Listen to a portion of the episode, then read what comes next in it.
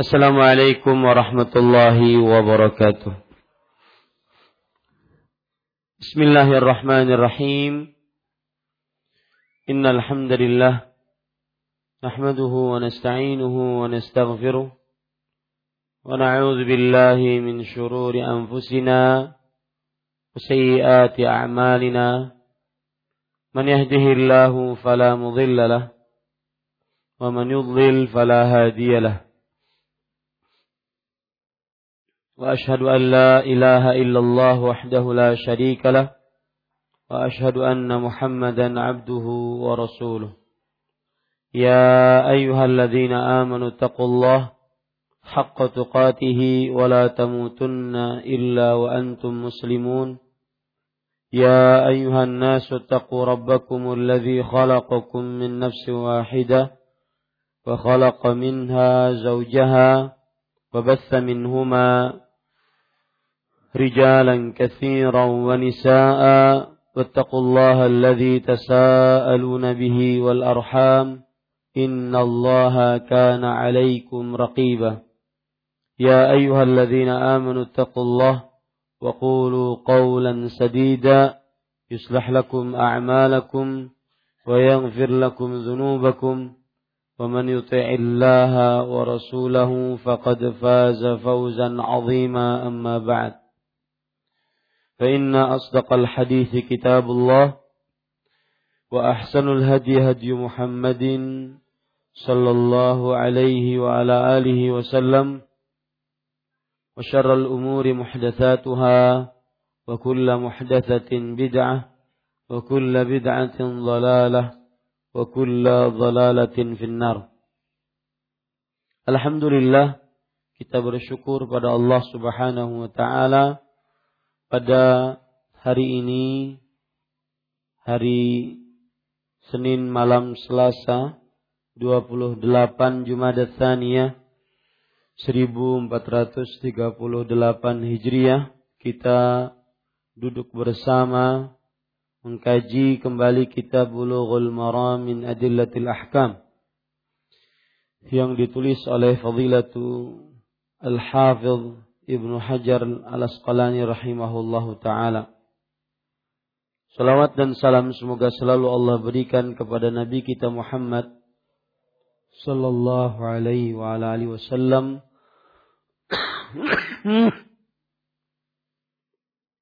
pada keluarga beliau para sahabat serta orang-orang yang mengikuti beliau sampai hari kiamat kelak. Dengan nama-nama Allah yang husna dan sifat-sifatnya yang ulia kita berdoa Allahumma afina fi badanina Allahumma afina fi sam'ina Allahumma afina fi basarina la ilaha illa ant. Wahai Allah sehatkanlah badan kami sehatkanlah pendengaran penglihatan dan juga percakapan kami tidak ada yang berhak disembah kecuali engkau. Amin ya rabbal alamin. Bapak ibu saudara saudari yang dimuliakan oleh Allah subhanahu wa ta'ala. Pada hari ini kita memulai bab yang terbaru dari bab-bab yang disebutkan di dalam kitabus salah oleh penulis Hafizahul rahimahullahu taala. Dan babnya berbunyi babul hasri alal khusyu'i fis salah bab anjuran khusyuk di dalam salat atau terjemahan lebih tepatnya adalah bab perintah khusyuk di dalam salat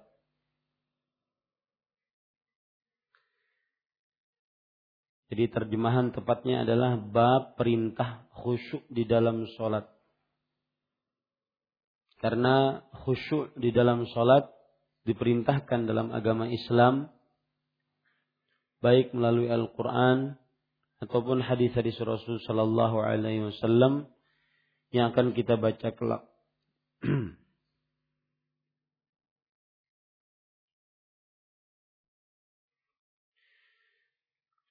Poin pertama, Bapak Ibu, saudara-saudari yang dimuliakan oleh Allah.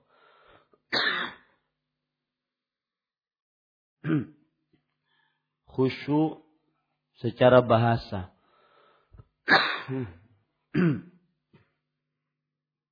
Khusyuk secara bahasa disebutkan oleh para ulama rahimahumullah taala di antaranya oleh Ibnu Faris di dalam kitab Mu'jam Maqayis fil lughah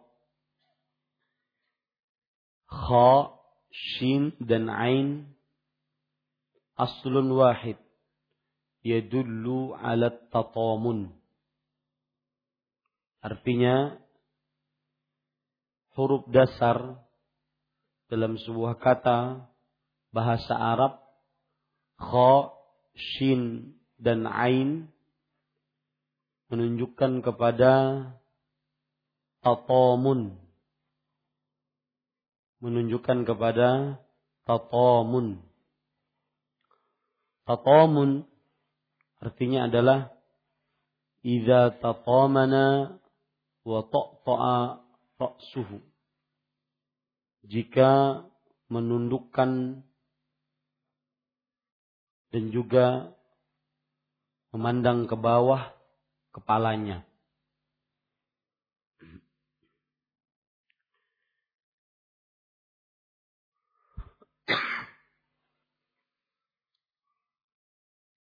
Ini arti bahasa, yaitu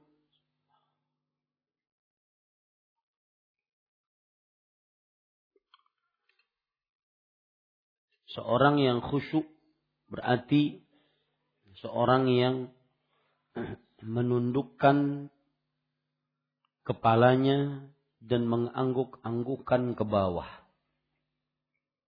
Menundukkan kepalanya dan mengangguk-anggukan ke bawah.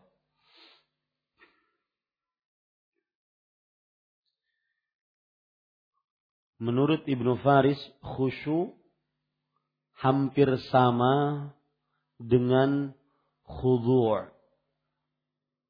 Khusyuk hampir sama dengan khudu'. Kalau khusyuk lebih ke kepala, menundukkan ke bawah, dan khudu' lebih pada badan. Badan badan membungkuk.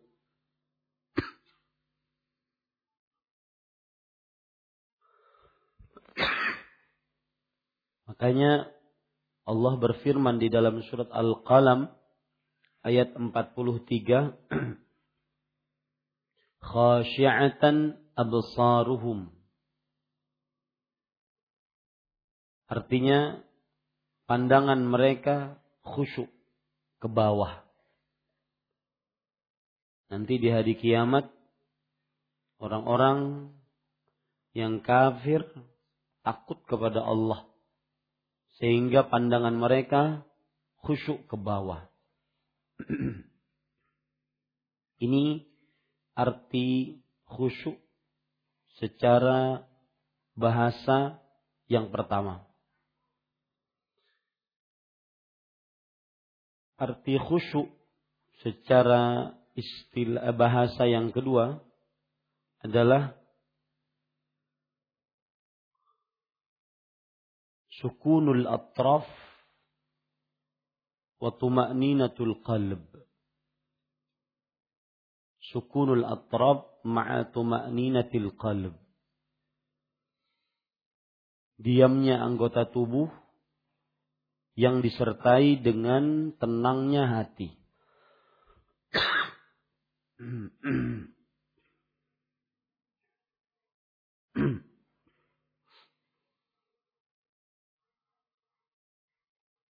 Di sini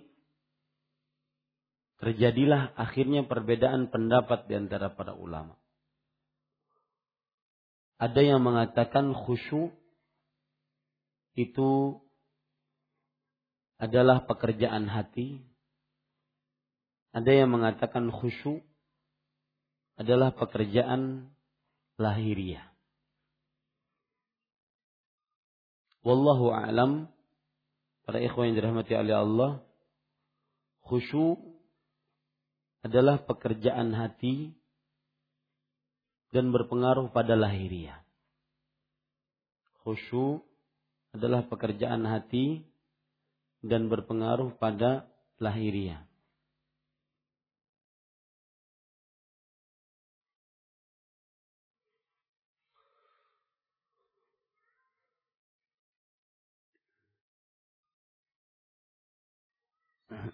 Di dalam Al-Quran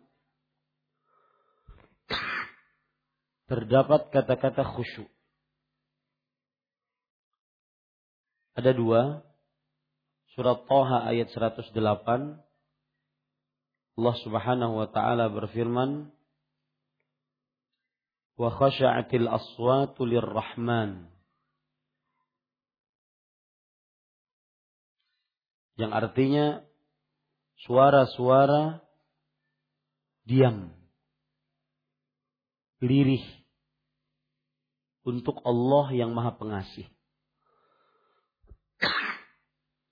Dan ini salah satu makna dari makna khusyuk secara bahasa.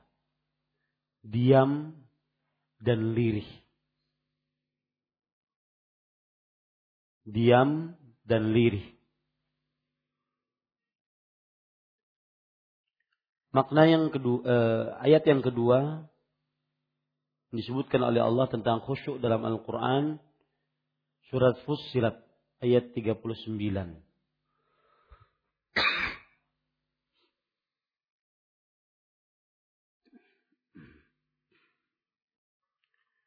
Allah Subhanahu wa taala berfirman, "Wa min ayatihi annaka taral arda khashi'ah.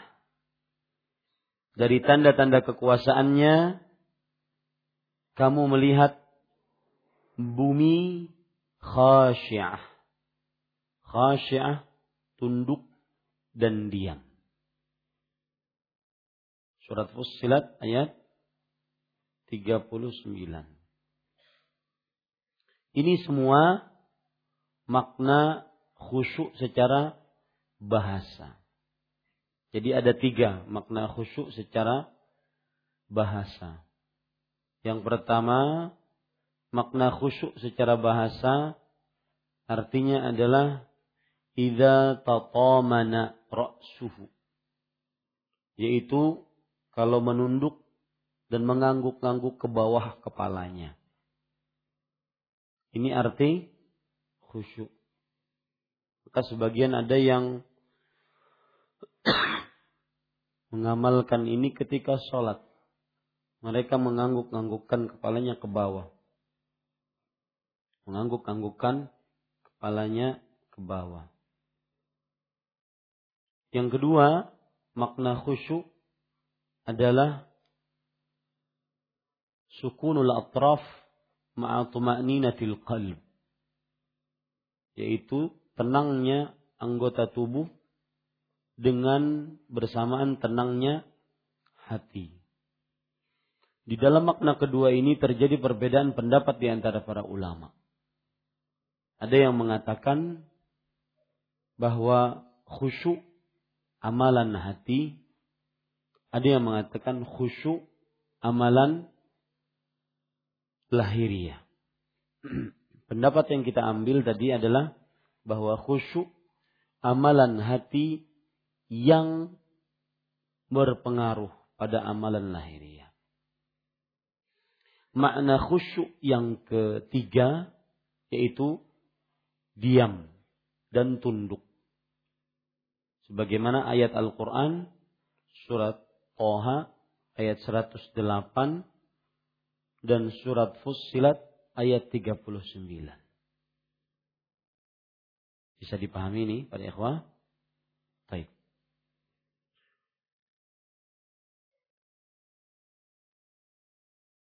Sekarang makna khusyuk secara istilah syariat.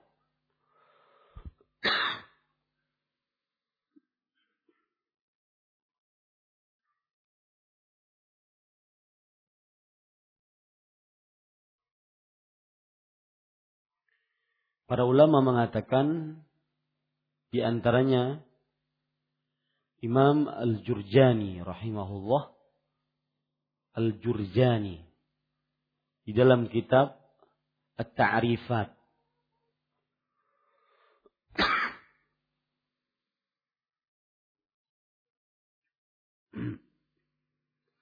Al-khusyu khusyu di dalam istilah adalah al-inqiyadu lil haq. Artinya taat kepada kebenaran.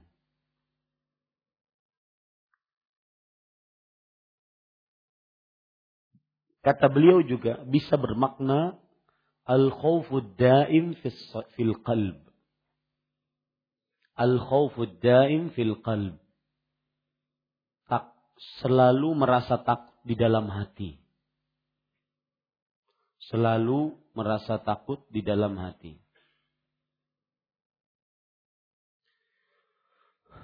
Ini salah satu makna khusyuk di dalam istilah syariat yang dibawakan oleh Imam Al-Jurjani. Kalau Imam Ibnu Qayyim rahimahullah mengatakan khusyuk secara istilah syariat adalah qiyamul qalbi baina yaday rabbi bil khudu'i wa dhul. Tegaknya hati di hadapan Allah dengan ketundukan dan rasa takut. Tegaknya hati di hadapan Allah dengan ketundukan dan rasa takut. Jadi hatinya yang tegak ketika berhadapan dengan Allah, tapi dibarengi dengan rasa tunduk dan takut.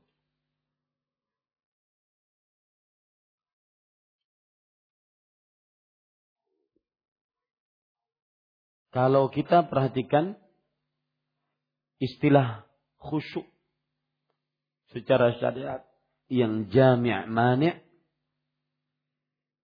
yaitu yang maksudnya yang mengumpulkan seluruh pengertian dan membuang kata-kata yang tidak perlu dalam pengertian khusyuk.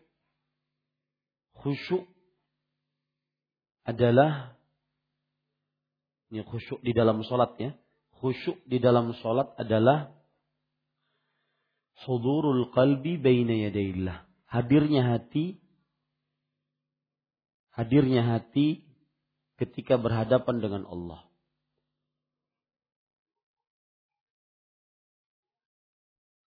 Wasukunil jawarih dan diamnya anggota tubuh. واستحضار ما يقوله المصلي أو يفعله من أول صلاته إلى آخرها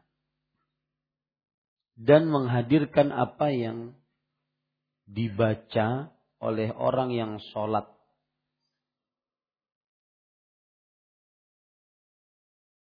dari awalnya sampai akhirnya.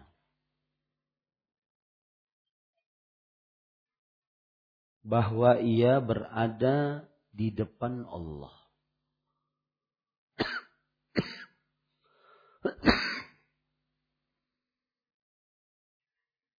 Saya ulangi, khusyuk secara istilah syariat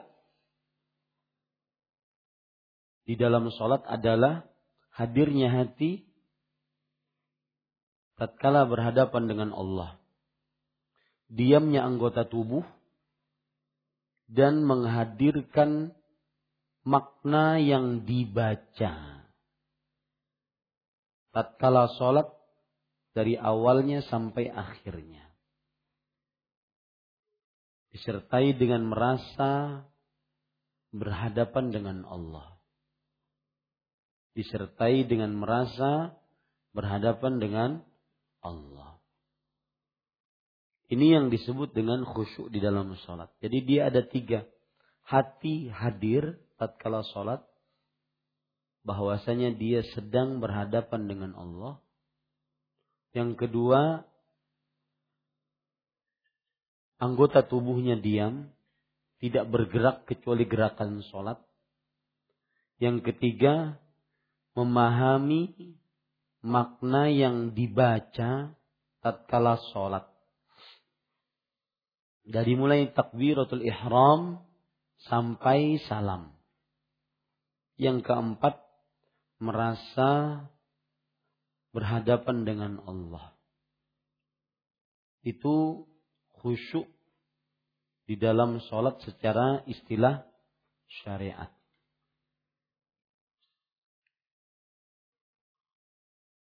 Para ikhwan yang dirahmati oleh Allah Subhanahu wa taala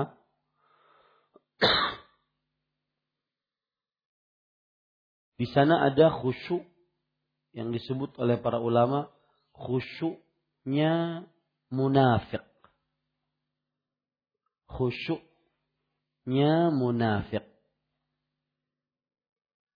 Dalam hadis eh, dalam perkataan Hudzaifah radhiyallahu an yang dituliskan oleh Imam Ibnu Qayyim dalam kitab Madarijus Salikin, "Iyyakum wa khusyu'an nifaq."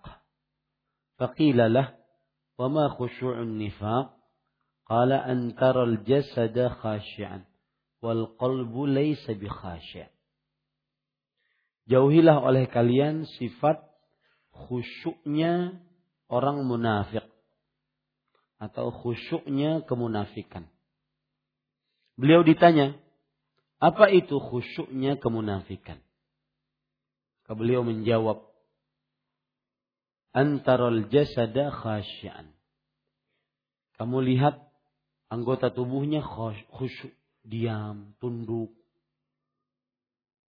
Wal qalbu laysa bi khasyi. Tetapi hatinya tidak khusyuk.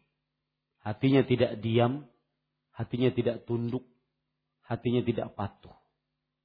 Ini namanya khusyuk munafik.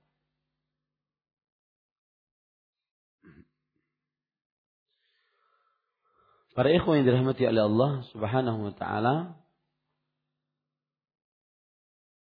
khusyuk di dalam salat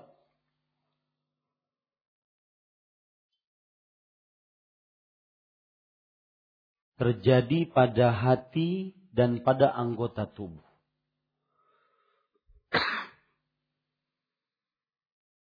Dan seluruh panca indera. Khusyuk di dalam sholat terjadi pada hati, anggota tubuh, dan seluruh panca indera. Coba perhatikan hadis berikut yang menunjukkan hal itu.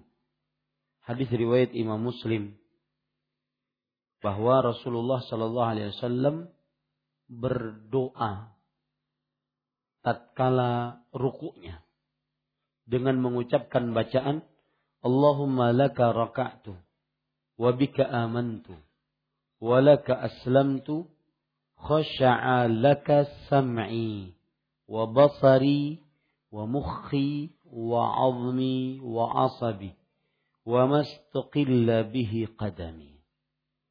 Ya Allah, aku ruku untukmu. Aku beriman kepadamu. Aku menyerahkan diri untukmu. Khusyuk untukmu pendengaranku, penglihatanku, pikiranku, tulangku, kemudian ototku, dan apa saja yang menegakkan telapak kakiku.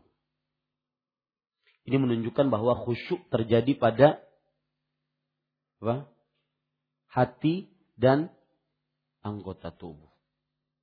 Bahkan para ulama mengatakan idza khasha'al qalbu khasha'atil jawarih jika hati khusyuk, maka anggota tubuh pun akan khusyuk.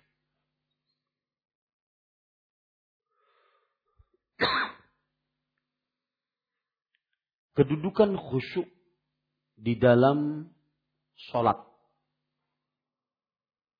Khusyuk di dalam sholat mempunyai kedudukan yang tinggi. Yang pertama, Allah Subhanahu wa taala memuji orang yang mempunyai sifat khusyuk di dalam sholat. Allah Subhanahu wa taala memuji orang yang mempunyai khusyuk di dalam sholat. Seperti firman Allah dalam surat Al-Mu'minun ayat 1 sampai 2. Qad aflahal mu'minun alladzina hum fi salatihim khashi'un.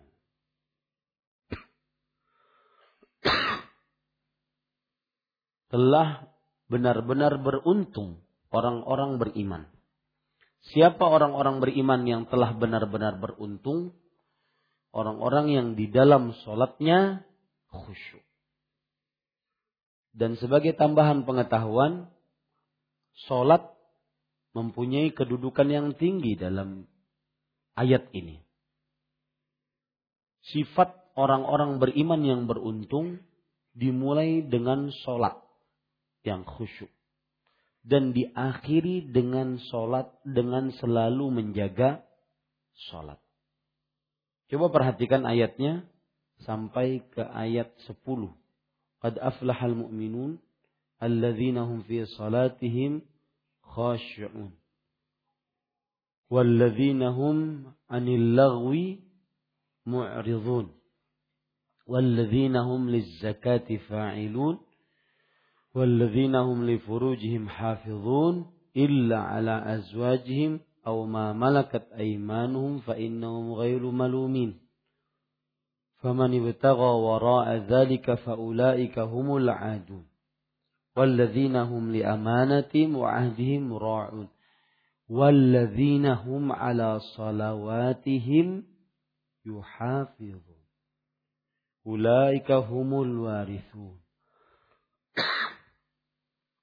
Kedudukan sholat tinggi dalam ayat ini. Dilihat dari sisi orang-orang beriman yang benar-benar beruntung diawali sifatnya dengan sholat. Di ayat yang kedua. Diakhiri sifatnya orang-orang yang beriman yang beruntung ini dengan juga sholat. Di ayat yang kesembilan. Maka sholat mempunyai kedudukan yang sangat tinggi ditambah dengan sholat yang khusyuk. Ini yang pertama, kedudukan khusyuk di dalam sholat. Yang kedua, kedudukan khusyuk di dalam sholat. Khusyuk di dalam sholat adalah sesuatu yang sangat cepat hilang dari dunia, dari umat Islam sangat cepat hilang dari umat Islam. Kedudukan sholat yang khusyuk dalam Islam adalah saking sulitnya khusyuk dia adalah sesuatu yang sangat cepat hilang dari umat ini. Perhatikan hadis riwayat Imam At-Tabarani. Dan hadisnya Hasan. Dengan jalan-jalan yang begitu banyak. Rasul Shallallahu Alaihi Wasallam bersabda, "Awalu syai'in yurfa'u min hadhil ummah al-khusyu' hatta la tura fiha la tara fiha khasyian." Sesuatu yang paling pertama kali diangkat dari umat ini khusyuk di dalam sholat sampai kamu tidak melihat seorang yang khusyuk pun di dalam sholatnya. Ini menunjukkan khusyuk adalah sesuatu yang sangat ajiz, yang sangat berharga di dalam sholat. Sampai-sampai dia yang pertama kali akan diangkat dari umat ini. Dan Nah, silakan azan.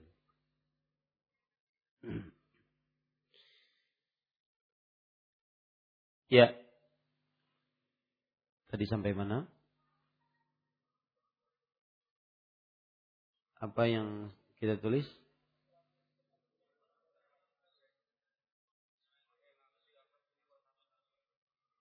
Tentang apa itu?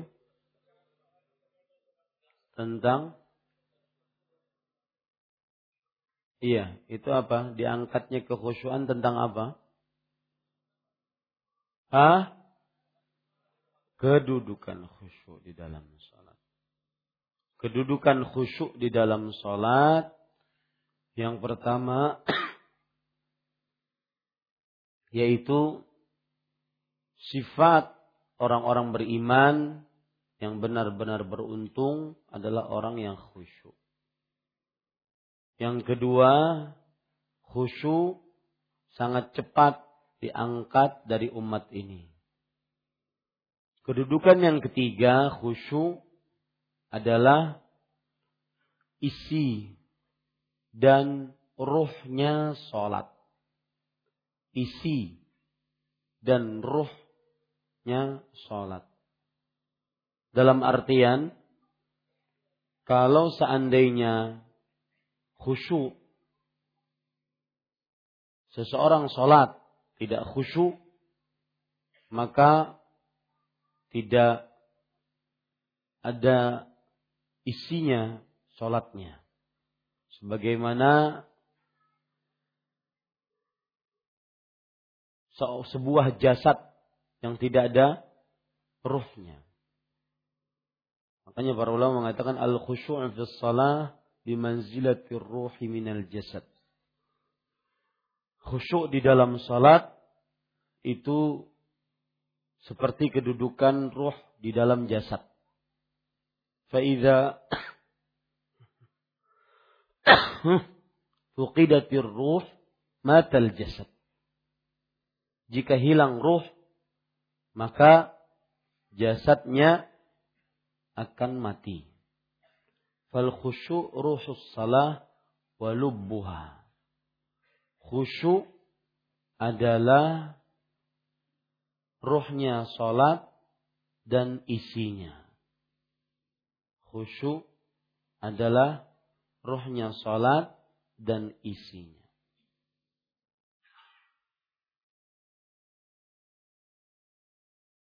Yang keempat, kedudukan khusyuk di dalam sholat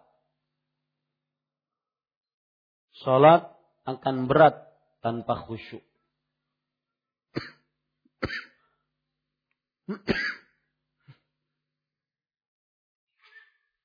Sholat akan berat tanpa khusyuk. Sebagaimana firman Allah Subhanahu wa taala yang berbunyi dalam surat Al-Baqarah ayat 45. Wasta'inu bis sabri was salah wa innaha lakabiratun illa 'alal khashi'in. Dan mintalah tolong dengan kesabaran dan solat. Dan sesungguhnya solat berat atas orang-orang yang khusyuk. Eh, afwan. Sesungguhnya solat berat kecuali untuk orang-orang yang khusyuk. Ini menunjukkan bahwasanya kedudukan khusyuk di dalam sholat yang keempat yaitu kalau bukan khusyuk maka sholat akan terasa berat.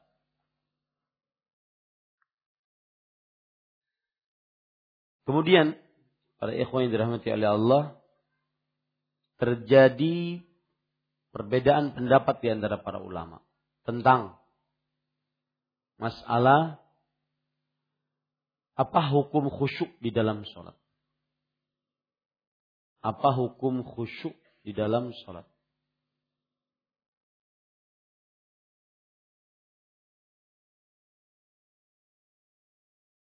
Ada yang mengatakan hukumnya wajib.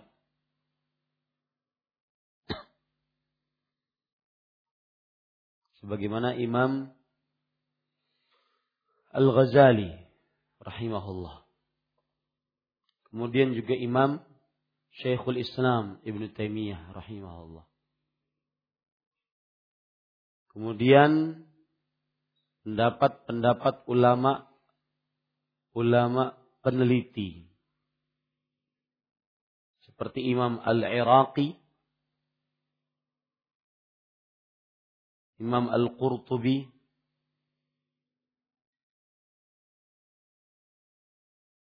Ini ulama-ulama yang mengatakan bahwa khusyuk di dalam sholat hukumnya wajib. Adapun pendapat yang kedua adalah khusyuk di dalam sholat hukumnya mustahab. Mustahab itu artinya dianjurkan.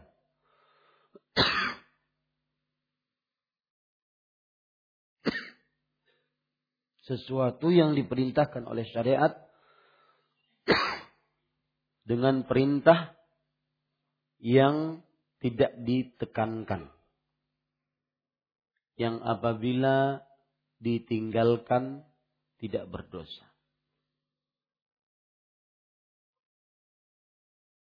Di sana ada pendapat ketiga. Afan, yang pendapat kedua tadi itu pendapat Imam Nawawi rahimahullah. Bahkan beliau menukilkan ijma' bahwa para ulama berijma' hukum khusyuk di dalam sholat adalah hukumnya mustahab. Tetapi ijma' ini dilemahkan oleh para ulama penukilannya. Dilemahkan oleh para ulama penukilannya. Karena ada yang mengatakan wajib. Kalau namanya ijma' berarti tidak ada yang tidak ada yang apa? Menyelisih. Tidak ada yang menyelisih.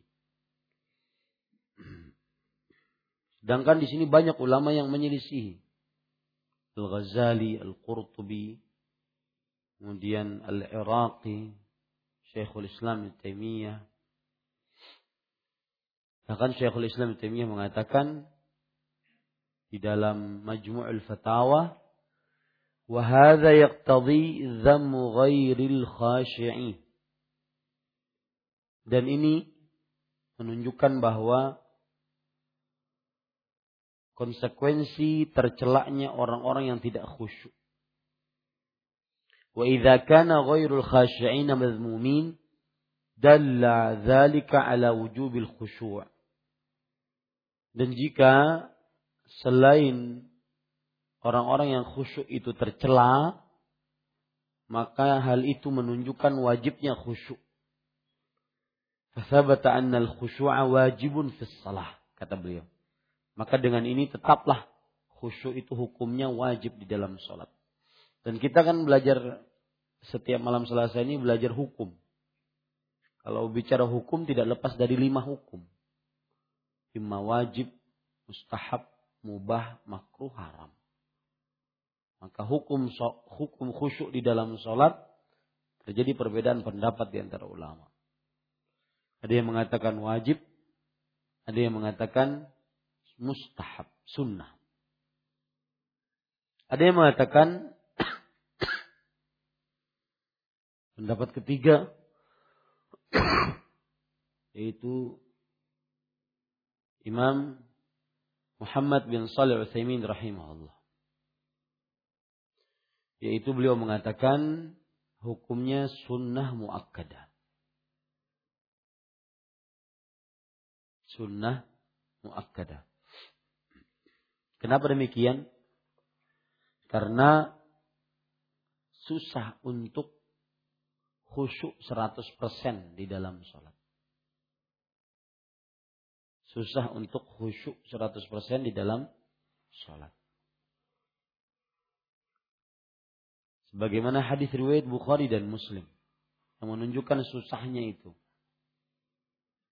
Rasulullah sallallahu alaihi wasallam bersabda, "Inna syaitan ya'ti ila ibni Adam ila ibni Adam fi salah." Fayaqul, "Udhkur kadza, udhkur kadza." Hatta la yadri madza shalla.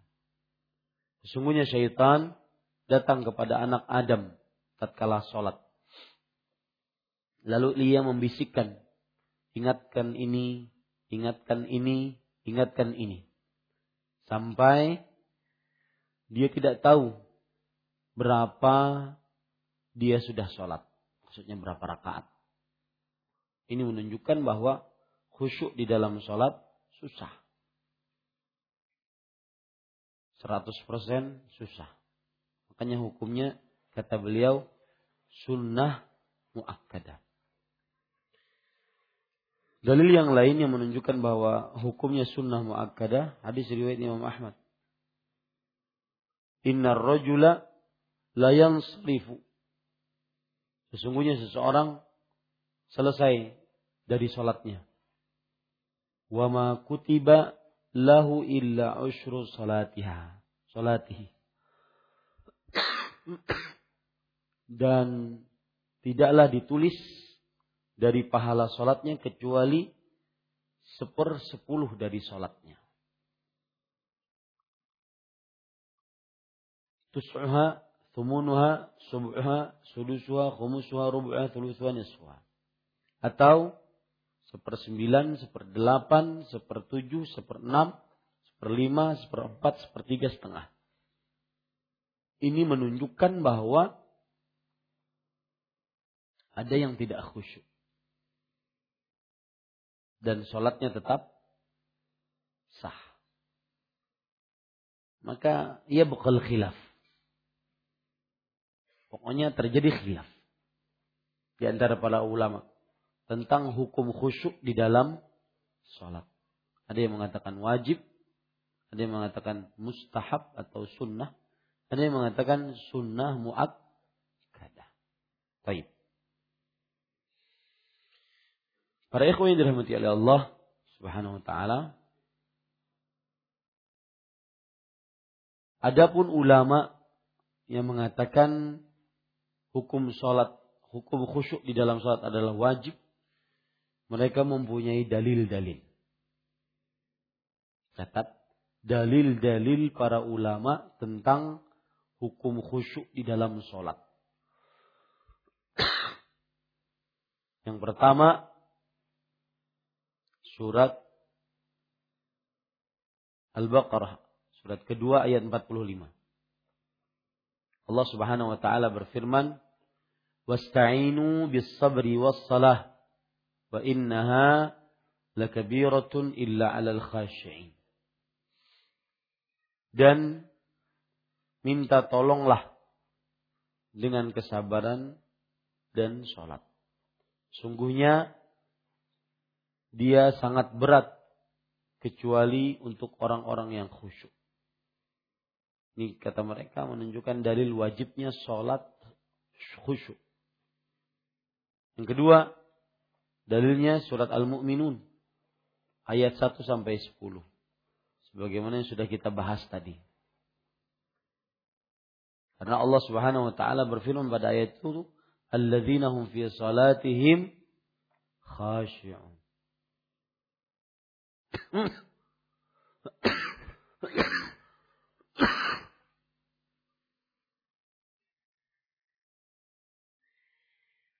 Dalil yang ketiga tentang wajibnya khusyuk di dalam sholat terdapat banyak ancaman di dalam hadis-hadis Rasul yang menunjukkan khusyuk di dalam sholat wajib. Ancaman orang yang tidak khusyuk. Pada saat yang bersamaan berarti menunjukkan khusyuk di dalam sholat wajib. Jadi dalil yang ketiga terdapat ancaman dari Rasulullah Sallallahu Alaihi Wasallam bagi yang sholatnya tidak khusyuk. Lihat ancamannya Rasulullah Sallallahu Alaihi Wasallam bersabda dalam hadis riwayat Imam Abu Daud, Nasai, Imam Ahmad dan yang lainnya. Ancamannya adalah Allah akan tetap menghadap hamba tersebut selama dia tidak menoleh kepada yang lain di dalam sholatnya. Menoleh kepada yang lain berarti ini tidak Nah, Allah Subhanahu wa taala mengancam selama dia khusyuk dia akan dihadapi oleh Allah. Kalau dia sudah menoleh ke lain, maka Allah tidak akan menghadapinya. Ini ancaman dari Allah. Rasul sallallahu alaihi wasallam bersabda, "La yazalullahu muqbilan 'ala al-'abdi fi salatih ma lam yaltafit fa idza iltafata insarafa minhu." Insarafa anhu. Masih saja Allah berada di depan orang tersebut. Di dalam salat seorang hamba. Selama dia tidak menoleh. Apabila menoleh, maka Allah pun meninggalkannya. Ancamannya. Ditinggalkan oleh Allah. Tidak dinilai oleh Allah. Kemudian ancaman yang kedua yaitu Orang-orang yang tidak khusyuk dicela oleh Rasulullah dengan celaan sebutan binatang. Dengan celaan sebutan binatang. Sebagaimana sebuah hadis riwayat Imam Muslim dari Jabir bin Samurah radhiyallahu an, beliau bercerita Rasul Shallallahu Alaihi Wasallam bersabda, "Mali arakum rafi'i aidikum, ka'annaha adnabu khayli syams, uskunu fis salah." Artinya, kenapa aku melihat kalian mengangkat tangan-tangan kalian seakan-akan ia adalah ekor-ekor kuda syams. Maksudnya adalah ekor kuda yang tidak bergerak, eh, yang tidak ber yang tidak berdiam. Diamlah di dalam sholat kalian. Diamlah di dalam sholat Ini ancaman. Karena Rasulullah Shallallahu Alaihi Wasallam menyebutkan seperti ekor kuda.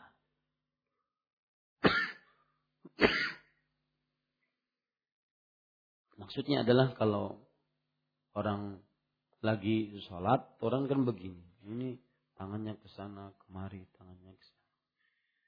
Seperti ekor kuda. Ya. Atau megang sana, megang sini. Ya. Dan semisalnya.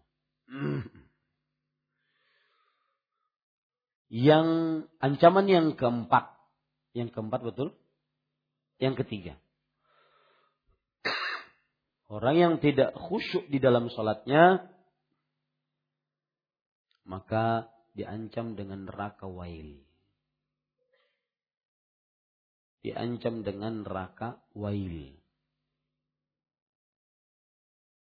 Sebagaimana disebutkan dalam surat Al-Ma'un ayat 4 sampai 5. Siapa yang tahu ayatnya? fawailul lil musallin alladzina hum an salatihim sahun.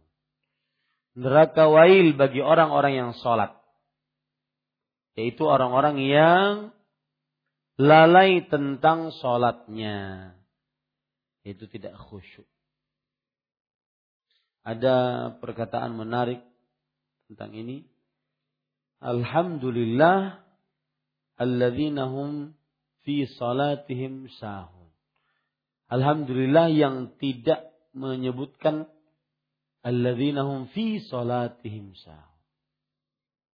Itu orang-orang yang di dalam salatnya. Coba kalau di dalam salat. Setiap kali salat kita lalai neraka wail. Ini Allah menyebutkan alladzina hum an salatihim tidak fi salatihim. An salatihim. Maksudnya an sini tentang salatnya. Tidak setiap salat. Coba kalau dihitung setiap salat, wah, Cilaka kita. Karena tidak bisa tidak kita selalu tidak khusyuk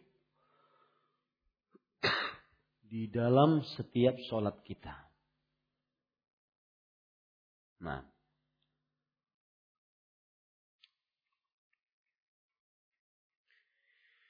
keutamaan khusyuk di dalam sholat. Apa keutamaan khusyuk di dalam sholat? Ada banyak tapi saya ambilkan beberapa saja. Yang pertama,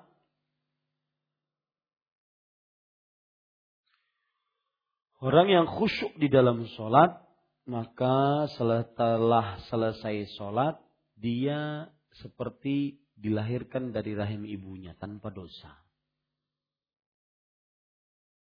Orang yang khusyuk di dalam sholat, maka setelah selesai sholatnya, dia dilahirkan seperti dari rahim ibunya tanpa dosa. Hal ini berdasarkan hadis riwayat Imam Muslim dari Amr bin Abasah As-Sulami. Nabi Muhammad sallallahu alaihi wasallam bersabda, "Fa in huwa qama fa shalla fa hamidallaha wa asna alaihi wa majjadahu billadhi huwa lahu ahlun wa farraga qalbahu lillah illa sarafa min khati'atihi kahayatihi yauma waladathu ummu. Jika dia bangun salat, dia memuji Allah, dia mengagungkan Allah yang Allah pantas untuk itu dan dia menghadirkan hatinya untuk Allah. Menghadirkan hatinya untuk Allah. Melainkan akan hilang darinya kesalahannya seperti dia dilahirkan dari rahim. Ini keutamaan pertama. Keutamaan yang kedua yaitu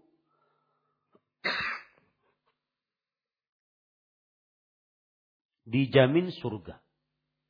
Orang yang sholatnya khusyuk dijamin surga. Wajib mendapatkan surga.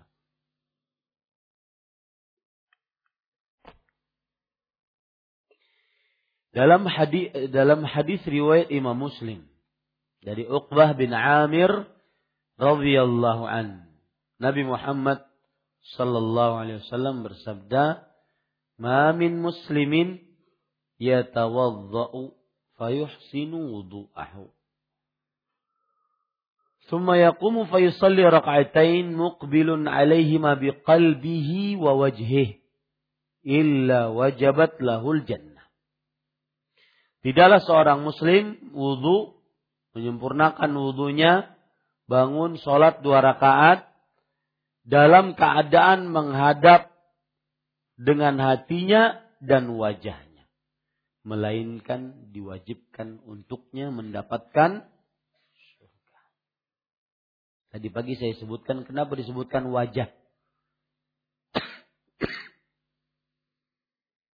Nah, karena menggambarkan seluruh tubuh.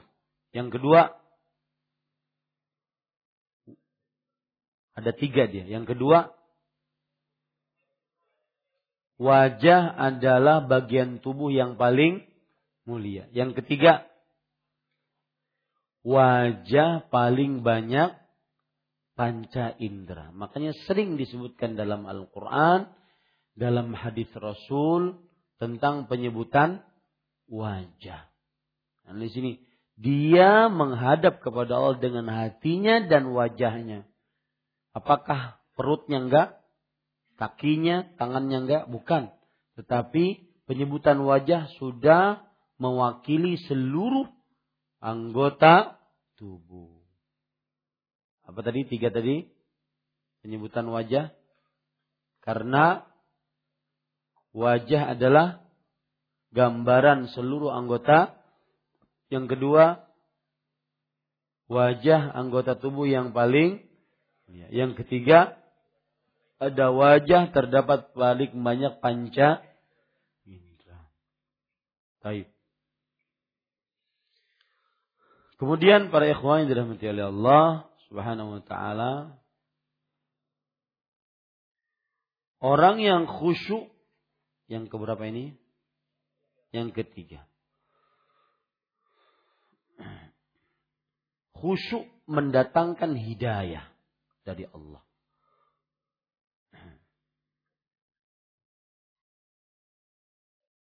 Khusyuk di dalam sholat mendatangkan hidayah dalam Allah. Sebagaimana firman Allah dalam surat Al-Hajj ayat 54. وَلِيَعْلَمَ الَّذِينَ أُوتُوا الْعِلْمَ أَنَّهُ الْحَقُّ مِنْ رَبِّكَ فَيُؤْمِنُوا بِهِ فَتُخْبِتَ لَهُ قُلُوبُهُمْ وَإِنَّ اللَّهَ لَهَادِي الَّذِينَ آمَنُوا إِلَى صِرَاطٍ مُسْتَقِيمٍ Dan hendaklah orang-orang yang diberikan ilmu mengetahui bahwa itu adalah kebenaran dari Rabbmu. Maka lalu mereka beriman. Fatukhbita lahu qulubuhum. Setelah beriman, hati-hati mereka khusyuk. Setelah hati khusyuk, wa inna Allah lahadil ladzina amanu ila siratim mustaqim. Maka Allah benar-benar memberikan petunjuk orang-orang yang beriman yang khusyuk tadi kepada jalan yang lurus. Maka khusyuk adalah pendatang hidayah dari Allah Subhanahu wa taala. Yang ke empat, keutamaan khusyuk Orang yang khusyuk dipuji oleh Allah dan disifati oleh Allah sebagai orang yang berilmu.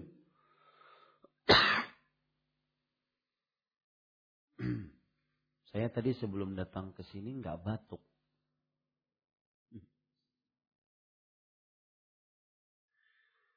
Orang yang khusyuk adalah orang yang dipuji oleh Allah dan disifati sebagai orang yang berilmu.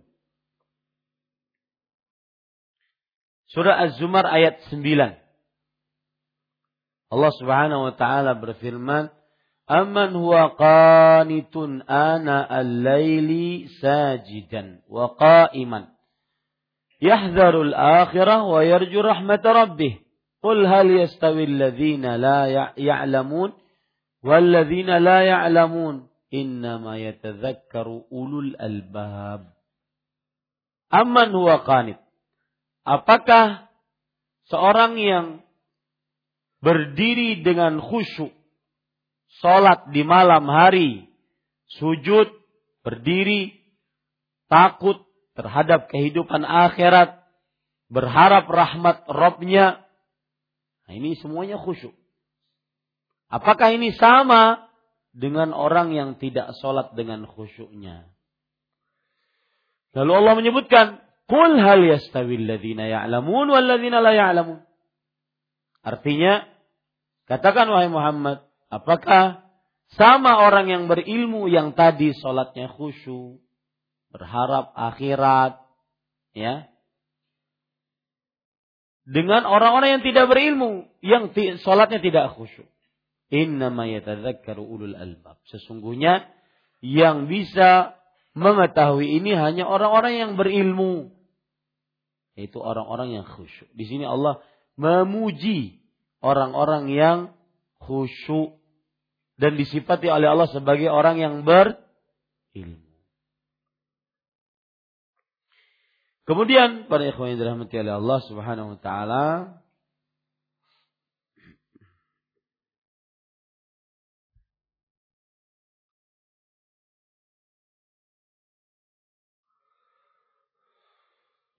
Cukup itu?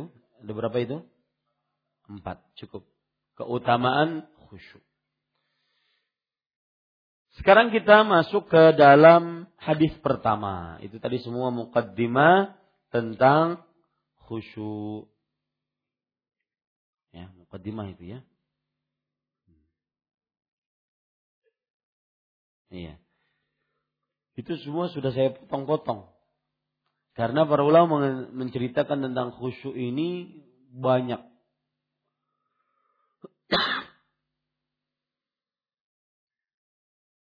Satu yang terlupa lagi. Ancaman bagi yang tidak khusyuk. Nah, ini belum disebutkan. Tadi kan keutamaan bagi yang khusyuk.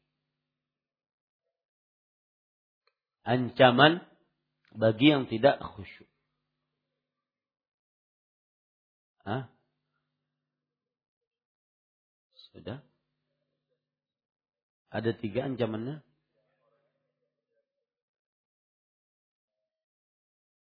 Oh iya, Ya, betul. Betul. Ya, sudah ya? Hah? Sudah, baik.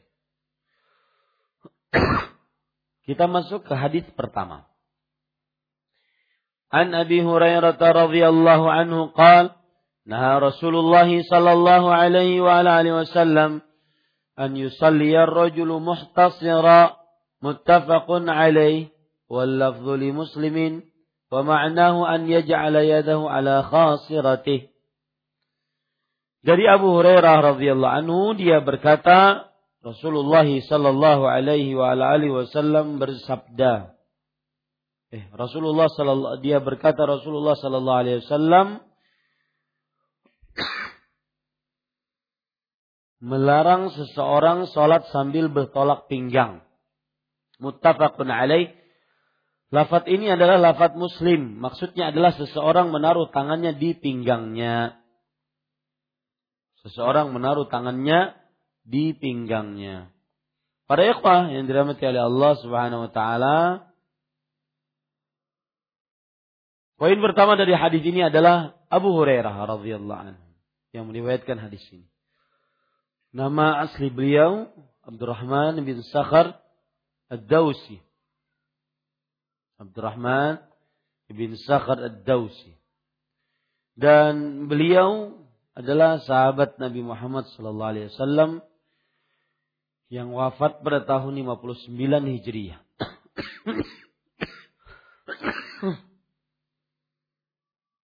Dan beliau masuk Islam pada tahun ke-7 Hijriah.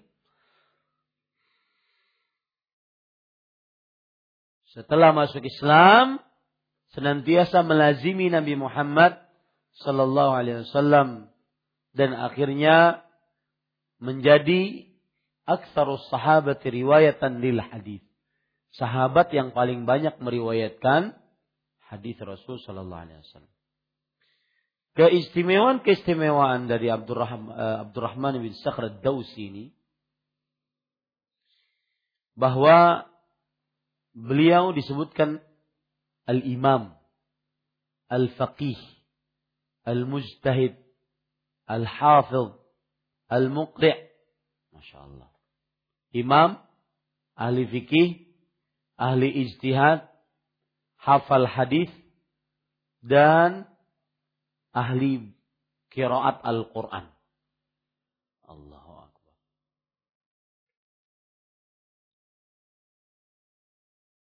Kemudian juga keistimewaan yang kedua yang dimiliki oleh Abu Hurairah radhiyallahu anhu adalah semangatnya beliau memasukkan atau mengajak ibunya masuk Islam. Ibunya yang bernama Maimunah binti Subayyah. Semangat beliau memasukkan ibunya masuk Islam. Sampai-sampai beliau meminta kepada Rasulullah agar Rasul Shallallahu Alaihi Wasallam berdoa kepada Allah agar ibunya masuk Islam. Makanya Rasul Shallallahu Alaihi Wasallam berdoa. Doanya berbunyi Allahumma hdi umma abi Hurairah.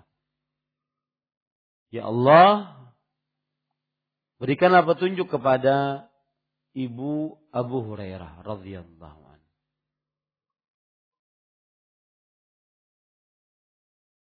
Saya bacakan ya riwayat yang menarik ini. Bagaimana orang kalau dapat hidayah. Sebutkan hadis riwayat Imam Muslim, Imam Ahmad. Setelah didoakan Rasulullah seperti itu, fakharajtu mustabshiran bi da'wati Nabi sallallahu alaihi wasallam. Lalu aku pun keluar. Keluar rumah membawa kabar gembira dengan doanya Nabi Muhammad sallallahu alaihi wasallam. Falamma jitu fasirtu ilal bab. Ketika aku sampai rumah, aku pun ke pintu. Fa huwa mujaf. Ternyata dia terbuka. Fasami'tu ummi khashafa qadami. Fasami'at ummi khashafa qadami. Kemudian ibuku mendengar suara sendalku.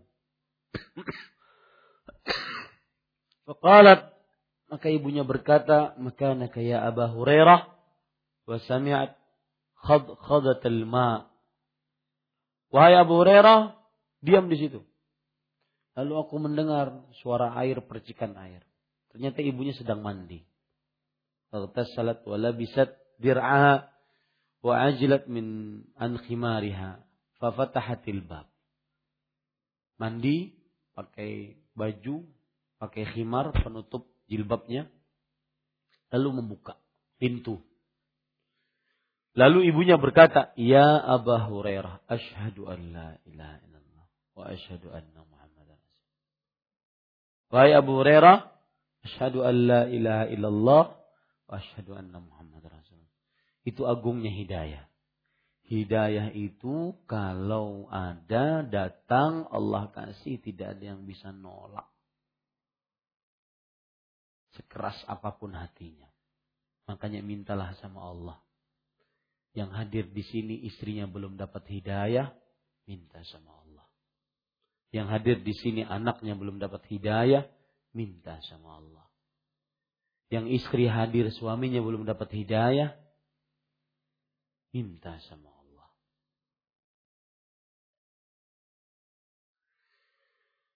Farajatu ila Rasulillah sallallahu alaihi wasallam Wa ana abki minal farah. Lalu aku pulang kembali menuju Rasul sallallahu alaihi wasallam. Sambil dalam keadaan menangis karena saking gembiranya. Subhanallah. Qultu ya Rasulullah abshir qad istajab Allahu da'watak. Wa hada umma Abi Hurairah. Wahai Rasulullah, bergembiralah engkau. Sungguh doamu telah dikabulkan dan Allah telah memberikan hidayah kepada ibu Abu Hurairah. Hamidallah wa asna alaih wa qala khairan. Lalu Rasul sallallahu alaihi wasallam memuji Allah kemudian mengucapkan alhamdulillah dan berkata insyaallah itu yang terbaik. Abu Hurairah enggak sampai situ aja. Ya Rasulullah, ud'u Allah an yuhibni ana wa ummi ila ibadihil mu'minin. Wahai Rasulullah, doakan aku agar aku dan ibuku dicintai oleh orang-orang beriman. Wa yuhib wa yuhibhum ilaina dan Allah mencintakan mereka kepada kami. Maka Rasulullah SAW berdoa, Allahumma habib ubaidaka. Ubaidaka hadha, yakni Abu Hurairah wa ummuhu ila ibadikal mu'minin wahabib ilaihimul mu'minin. Ya Allah, cintakan hambaku ini, hambaku ini, eh, hambamu ini, yaitu Abu Hurairah dan ibunya, kepada hamba-hamba yang beriman. Dan cintakan hamba-hamba beriman kepada Abu Hurairah. Fama khalqun mu'minun yasma'u bi wala yarani illa ahabbani kata Abu. Tidak ada seorang pun makhluk yang mendengarku dan melihatku kecuali setelah itu mencintaiku. Ini keistimewaan Abu Hurairah radhiyallahu anhu. Hadis sahih riwayat Muslim, riwayat Imam Ahmad. Jangan pernah remehkan doa.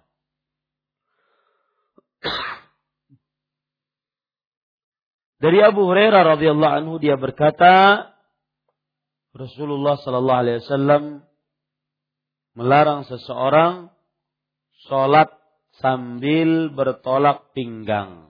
Dalam bahasa Arabnya muhtasira, bertolak pinggang.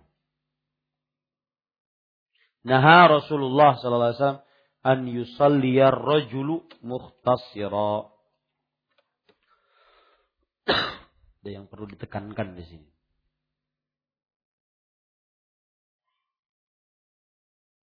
Lihat bahasa Arabnya antum di dalam kitabnya.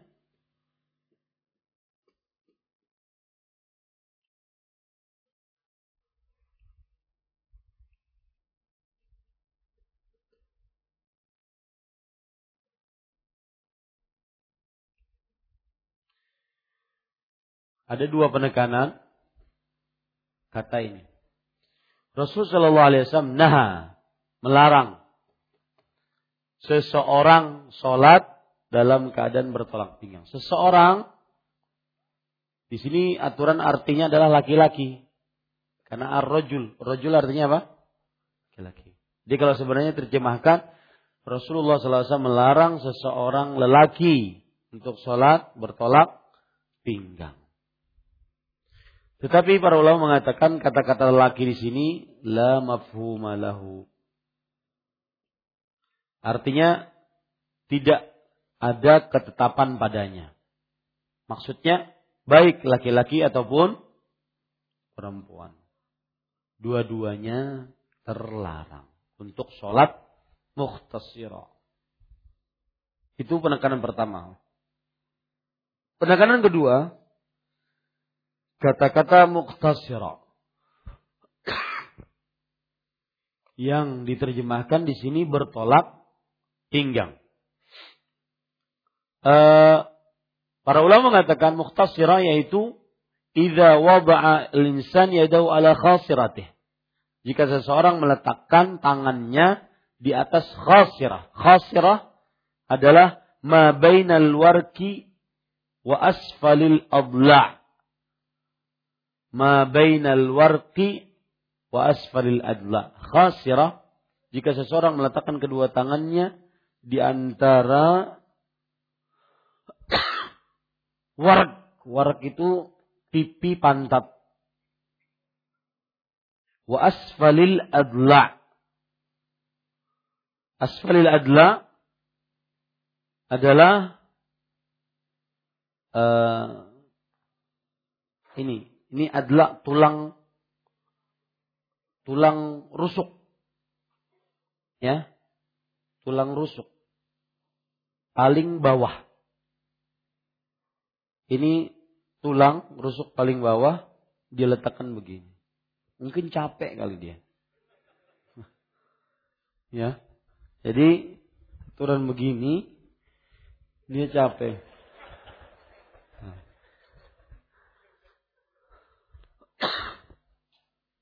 Iya.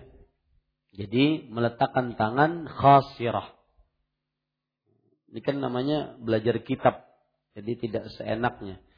Kalau bertolak pinggang kita sudah kenal. Tapi kan kita ingin lihat bahasa Arabnya.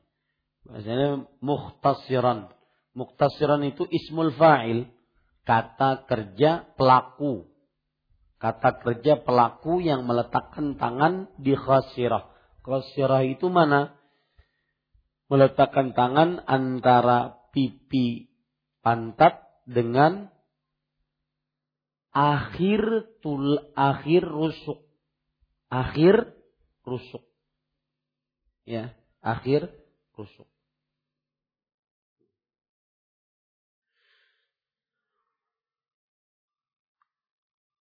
kata Imam Nawawi rahimahullah هذا هو الذي عليه المحققون والأكثرون من أهل اللغة والغريب والحديث pendapat inilah yang dinyatakan oleh para ulama peneliti dari ulama bahasa, ulama kalimat-kalimat yang asing dalam hadis dan ulama hadis.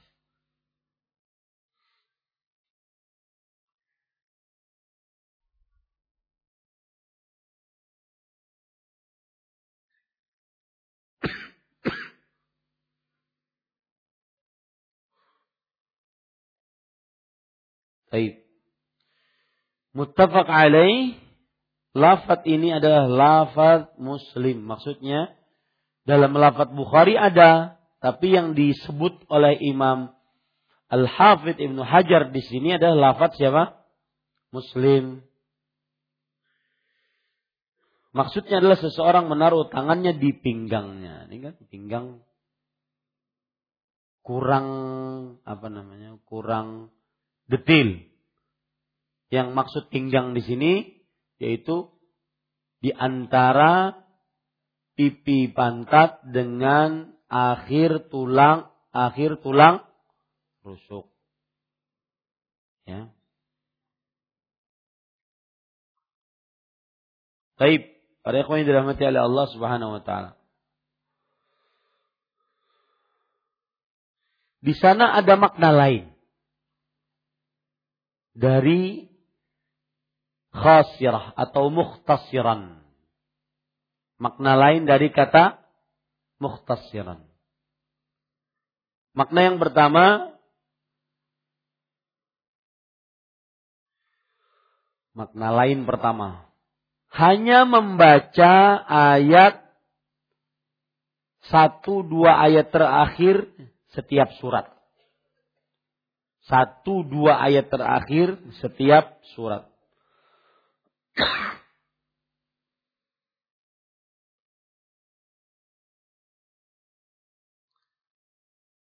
Makna yang kedua, makna yang lain, yaitu tidak membaca surat atau ayat yang ada surat sajadah sehingga tidak sujud tilawah.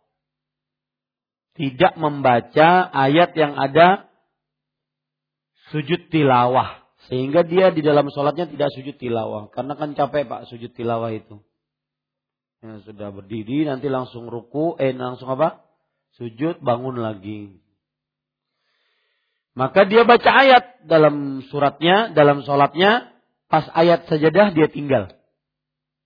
Dia nggak baca.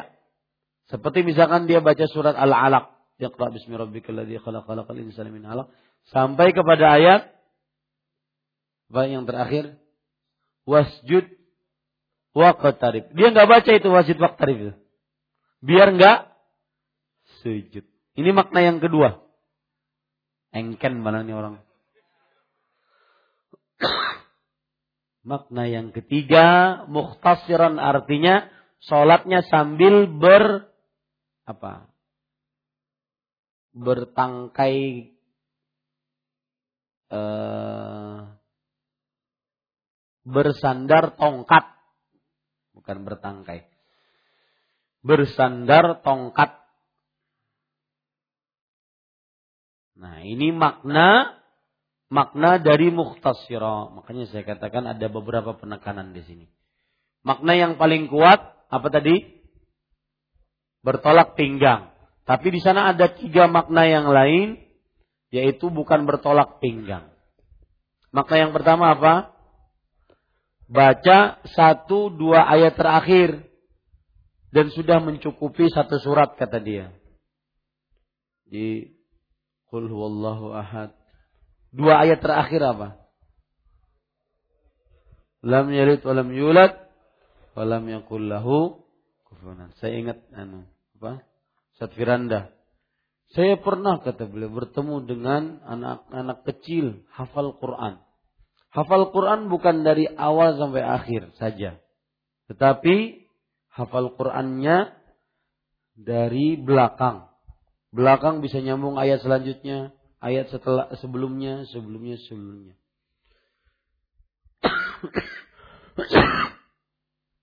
Kata beliau, kalau ente-ente susah ngapalnya.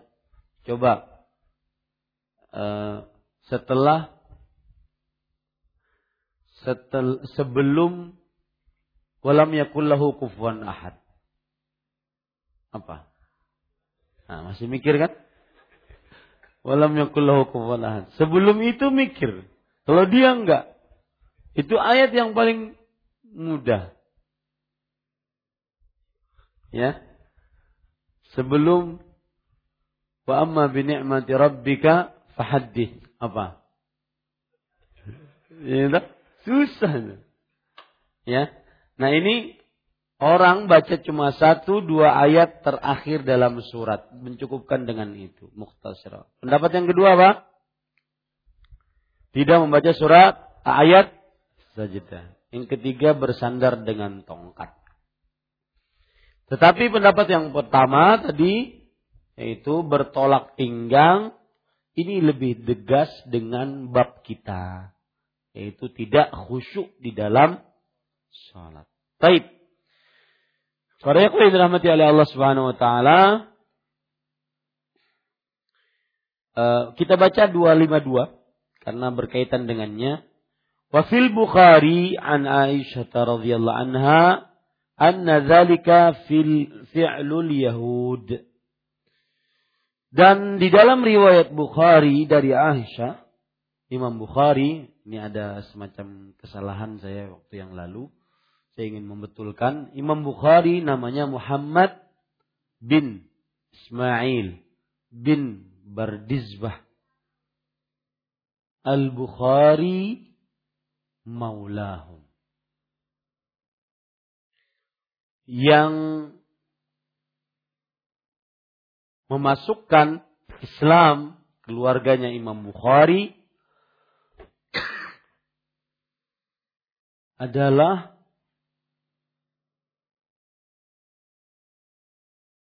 Al-Ju'fi. Sehingga keluarganya Imam Bukhari itu punya jasa ataupun berhutang jasa kepada Al-Ju'fi. Al-Ju'fi maulahum. Al-Ju'fi ini yang memasukkan Islam keluarganya Imam Bukhari. Maulahum arti maulahum di sini adalah yaitu orang kalau belum masuk Islam kemudian ada yang ngajak masuk Islam. Nah, yang mengajak ini nanti namanya dijadikan maulahum kepada yang diajak. Begitu ceritanya. Baik. Imam Bukhari adalah imam hadis yang wafat pada tahun pada abad ketiga ketiga hijriah. Nama asli beliau Muhammad bin Ismail bin Ibrahim bin Al-Mughirah Al-Bukhari Al-Ju'fi maulahum. Wafat pada tahun 1256 Hijriah. 256 Hijriah, abad ketiga Hijriah.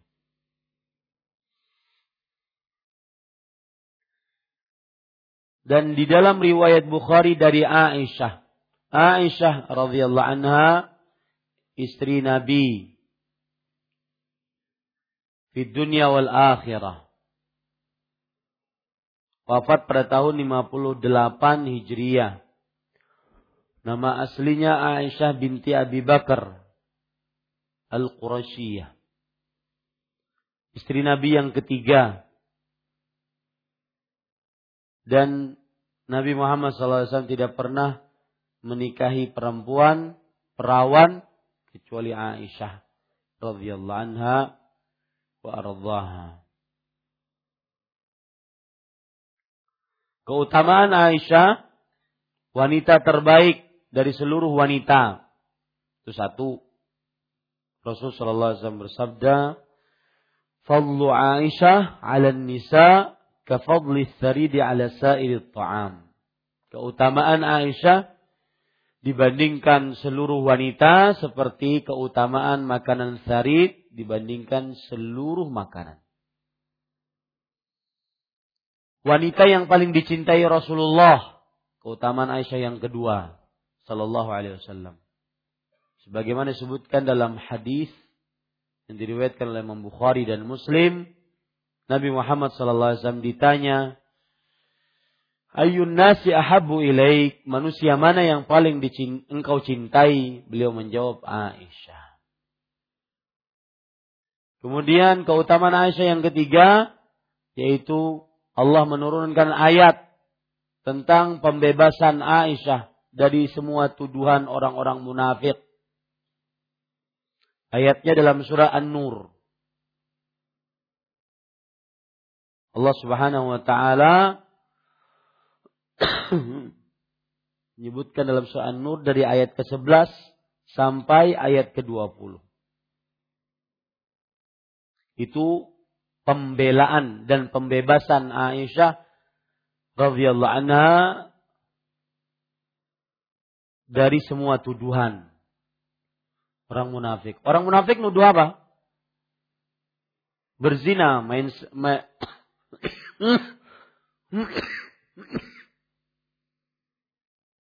main serong dengan Sofwan bin Mu'attal As-Sulami. Yang keutamaan beliau yang selanjutnya yaitu afqahu nisa'il alam. Wanita yang paling berilmu sealam semesta. Dan ini tidak dimiliki oleh istri-istri Nabi yang lain. Tidak dimiliki oleh Khadijah. Khadijah memiliki sesuatu yang tidak dimiliki oleh Aisyah. Aisyah memiliki sesuatu yang tidak dimiliki oleh Khadijah radhiyallahu anha wa ardhaha. Baik. Dan di dalam riwayat Bukhari dari Aisyah radhiyallahu anha bahwasanya hal itu adalah perbuatan orang-orang Yahudi. Maksudnya tadi mukhtasiran bertolak pinggang itu adalah perbuatan orang-orang Yahudi di dalam sholat mereka. Baik. Kita ambil beberapa pelajaran dan hukum dari hadis ini. Yang pertama, hadis ini melarang dalil pelarangan tentang orang yang sholat sambil bertolak pinggang.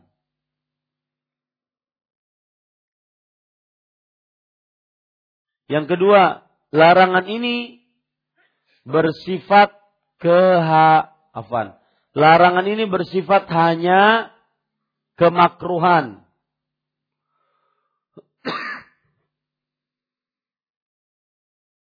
Bukan keharaman.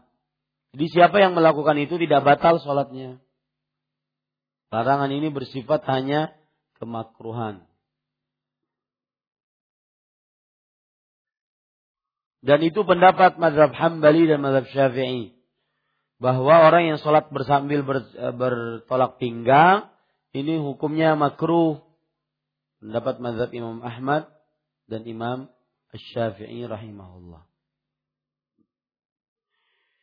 Pelajaran selanjutnya bahwa seseorang dilarang untuk menyerupakan diri dengan kaum Yahudi dalam hal apa pun.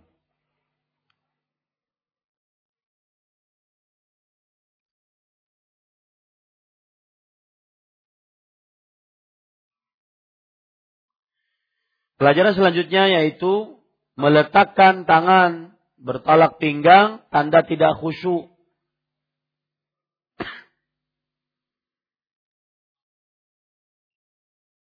Pelajaran selanjutnya apa? Tanda tidak khusyuk karena sering bergerak. Karena sering bergerak. Nah. Kira-kira itu yang bisa saya sampaikan. Para ikhwan yang dirahmati oleh Allah Subhanahu wa taala. Mudah-mudahan mukaddimah tentang bab khusyuk salat kita bisa ambil faedahnya sebanyak-banyaknya. Saya mohon maaf eh, kajiannya pelan-pelan karena suaranya tidak memungkinkan. Assalamualaikum warahmatullahi wabarakatuh. Barakallahu fiik wa fiik barakallah. Ustadz, bagaimana hukum membaca surat Al-Fatihah di rakaat satu dan dua bagi makmum? Maka jawabannya ini sudah sering kita jawab.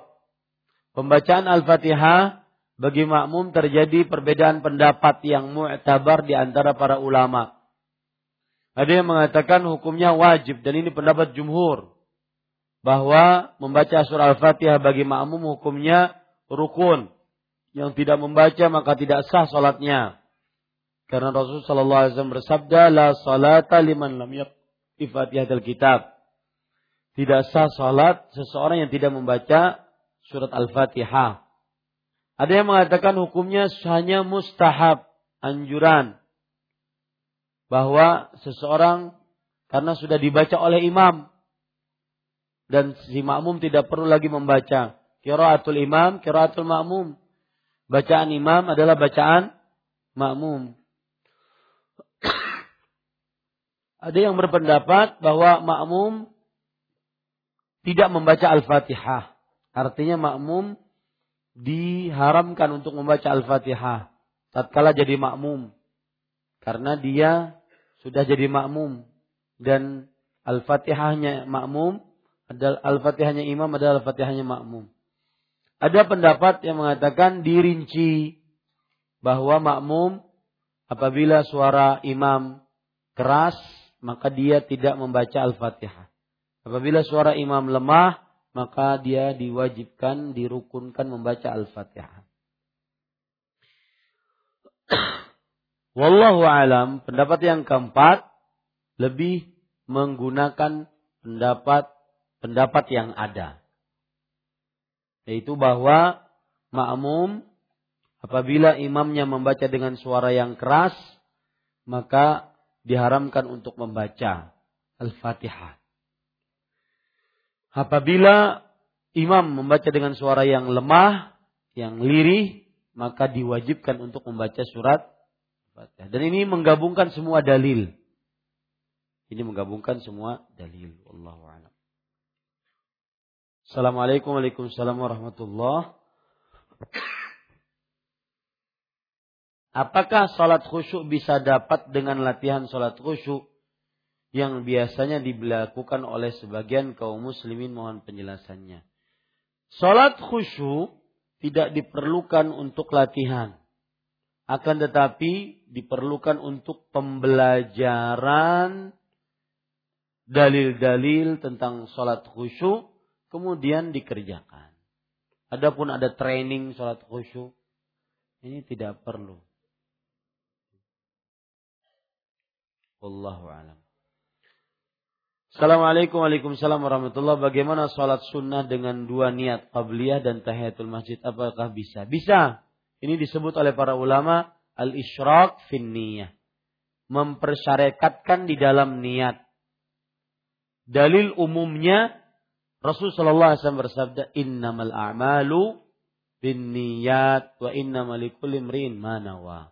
Setiap amalan-amalan itu sesuai dengan niatnya dan setiap amalan eh, setiap orang akan mendapatkan pahala sesuai dengan niatnya. Tapi ada syarat. Syaratnya yaitu satu ibadah itu bukan ibadah tersendiri. Seperti misalkan menggabungkan akikah dengan kurban. Akikah ibadah tersendiri, kurban ibadah tersendiri. Tidak bisa digabungkan. Seperti misalkan sholat sunnah enam hari bulan Ramadan, eh bulan Syawal digabung dengan puas eh apa bukan sholat sunnah puasa enam hari di bulan Syawal digabung dengan kodok Ramadan.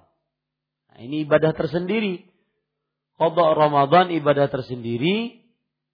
Sholat eh apa puasa sunnah Syawal ibadah tersendiri. Tidak boleh. Seperti lagi sholat eh, menggabungkan sholat wajib dengan sholat sunnah. Maka ini ibadah tersendiri itu syaratnya. Syarat isyrak finniyah adalah ibadahnya tidak boleh tersendiri. Ibadahnya harus sama jenisnya. Apakah bisa sholat sunnah duha dengan empat rakaat satu salam? Jawabannya boleh, tetapi kurang nyunnah. Karena Rasulullah SAW bersabda, sholatul lail wan nahar, masna masna. Sholat siang dan malam dikerjakan dua rakaat salam, dua rakaat salam. Lebih baik seperti itu.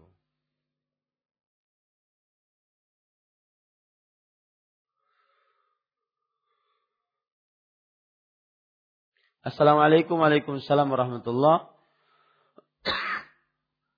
Apakah benar bila seseorang berzina dihukum rajam dicambuk seratus kali? Apakah bisa dengan cara bertobat saja? Bagaimana hukumnya bagi orang yang sudah kawin? Berzina Allah Subhanahu wa taala menyebutkan hukumnya Az-zaniyatu waz-zani fajlidu kulla wahidin minhuma mi'ata jaldah. Seorang yang berzina wanita dan lelaki maka cambuklah mereka seratus kali cambukan. Ini bagi siapa yang belum menikah. Karena belum pernah merasakan lezatnya berhubungan badan. Dan dalam hadis uh, diasingkan selama setahun. Dan tentunya dengan mahram. Kalau dia perempuan. Apakah bisa dengan bertobat saja? Maksudnya mungkin saya minta rajam di mana? Minta cambuk di mana seratus kali? Di penjara nggak ada cambuk. Polisi nggak mencambuk kalau di sini. Maka jawabannya, kalau seseorang berzina, maka dia bertobat kepada Allah Subhanahu wa taala. Dan tidak diperlukan dia mencari orang yang mencambuknya. Cuma hukum zina seperti itu.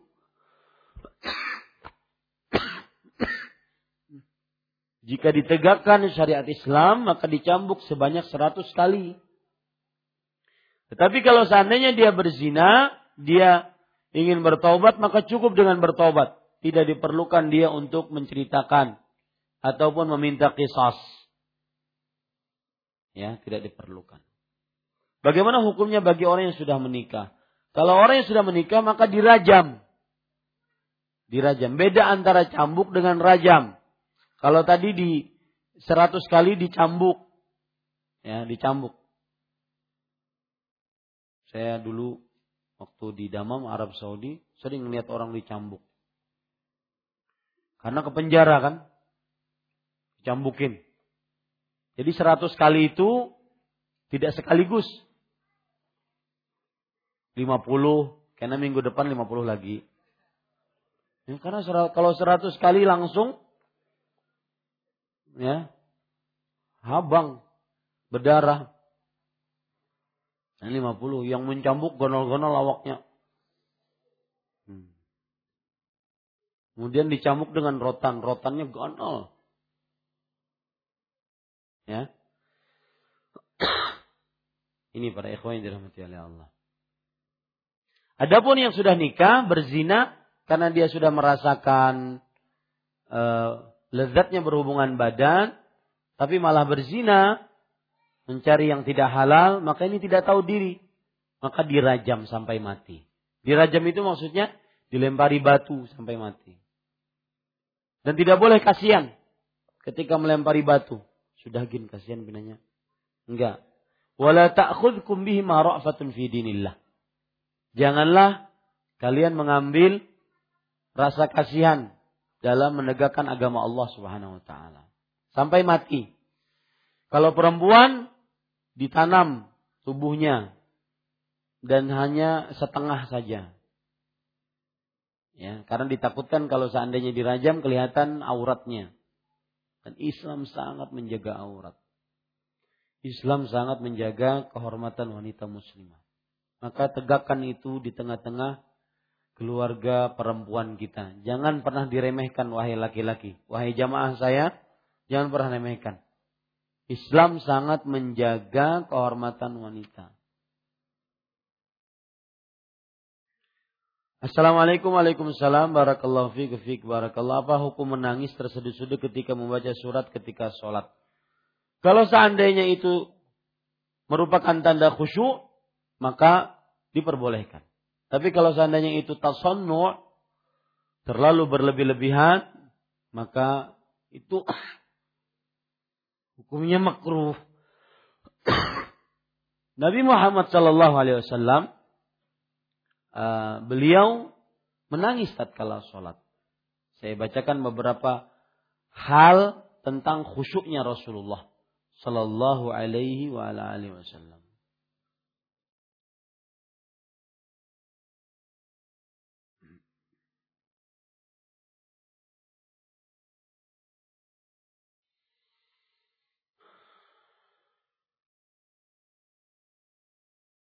Tentang khusyuknya Rasulullah Sallallahu Alaihi Wasallam, beliau senantiasa eh, terkadang menangis, Terkadang beliau melewati surat-surat yang meminta surga, beliau minta.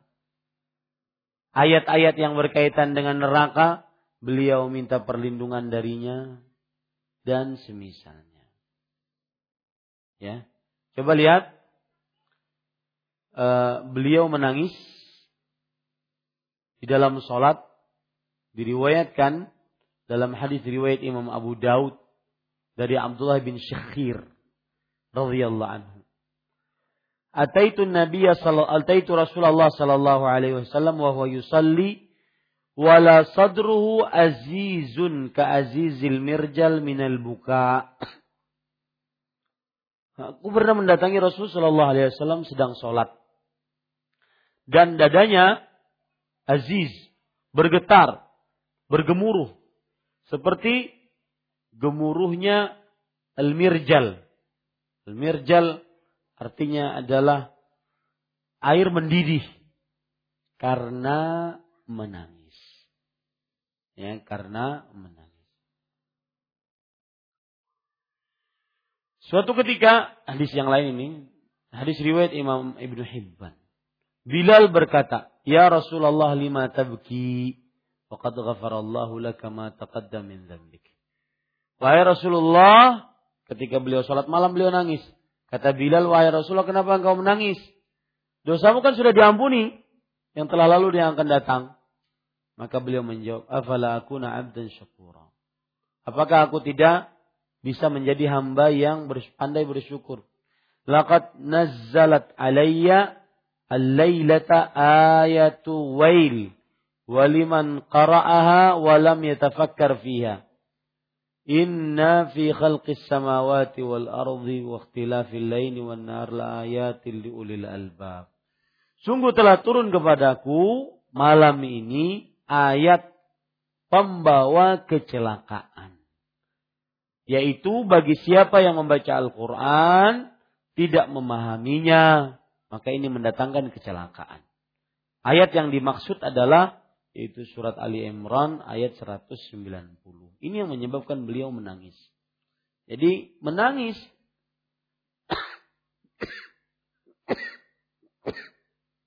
bisa tanda khusyuk, bisa berpura-pura.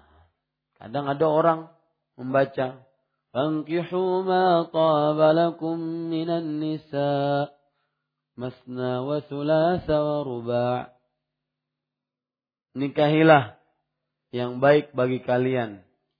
Dari wanita empat tiga dua. Nangis dia.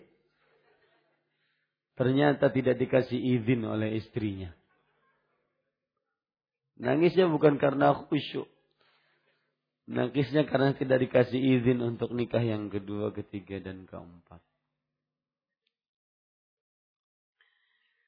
Assalamualaikum warahmatullahi wabarakatuh. Waalaikumsalam warahmatullahi wabarakatuh. Apa hukumnya menyandarkan badan ke dinding atau ke tiang ketika sholat? Ini jelas tidak khusyuk. Menyandarkan badan ke dinding soal. Ya, ini jelas tidak khusyuk. Allah. Hukumnya makruh. Hukumnya makruh. Ya. Assalamualaikum warahmatullahi wabarakatuh. Barakallahu fiik, fiik barakallahu waalaikumsalam warahmatullahi wabarakatuh. Ustadz, sahkah sholat oh, seseorang yang di dalam sholatnya orang tersebut ketika berdiri selalu bergoyang-goyang bahkan mengganggu orang di sebelahnya? Maka jawabannya bisa membatalkan sholatnya kalau terlalu banyak bergerak. Kita tahu bahwa pergerakan di dalam sholat itu ada empat Bergerak yang sesuai dengan syariat ini disyariatkan. Bergerak yang sedikit tetapi diperlukan ini boleh. Bergerak sedikit diperlukan. Yang ketiga bergerak banyak dan karena keperluan ini juga diperbolehkan. Seperti misalkan kita sholat anak kita main listrik kita sholat anak kita yang baru bayi main dispenser. Maka ini boleh kita untuk bergerak. Ya. Atau kita sholat Membukakan pintu. Boleh.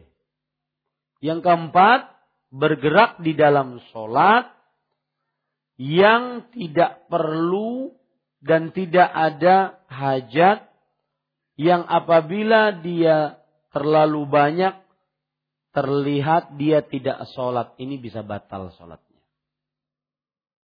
Tidak perlu terlalu banyak dan apabila terlihat dia seperti tidak sholat ini bisa batal sholatnya. Wallahu alam. Syafakallah, amin, jazakallahu khairan. Assalamualaikum warahmatullahi wabarakatuh. Orang kalau didoakan itu senang hatinya. Barakallahu fik, fik, barakallah. Apakah kalau mengucapkan ucapan kata istighfar dalam sholat dapat membatalkan sholat harus diulang sholatnya? Astaghfirullah gitu ya. Kalau lagi sholat mungkin bacaan sholatnya tertutup, hafalannya hilang saat itu, tertutup karena syaitan mungkin, maka dia mengucapkan astagfirullah. Wallahu alam la bagi. Tidak seyogianya dia mengucapkan itu. Dan dikhawatirkan bisa batal sholat. Lebih baik dia mengucapkan a'udzubillah minasyaitonir rajim. A'udzubillah minasyaitonir rajim. Wallahu a'lam. Kita cukupkan dengan kafaratul majlis. Subhanakallah hamdik. Asyhadu an la ilaha illa anta astaghfiruka wa atubu ilaik. Wassalamualaikum warahmatullahi wabarakatuh.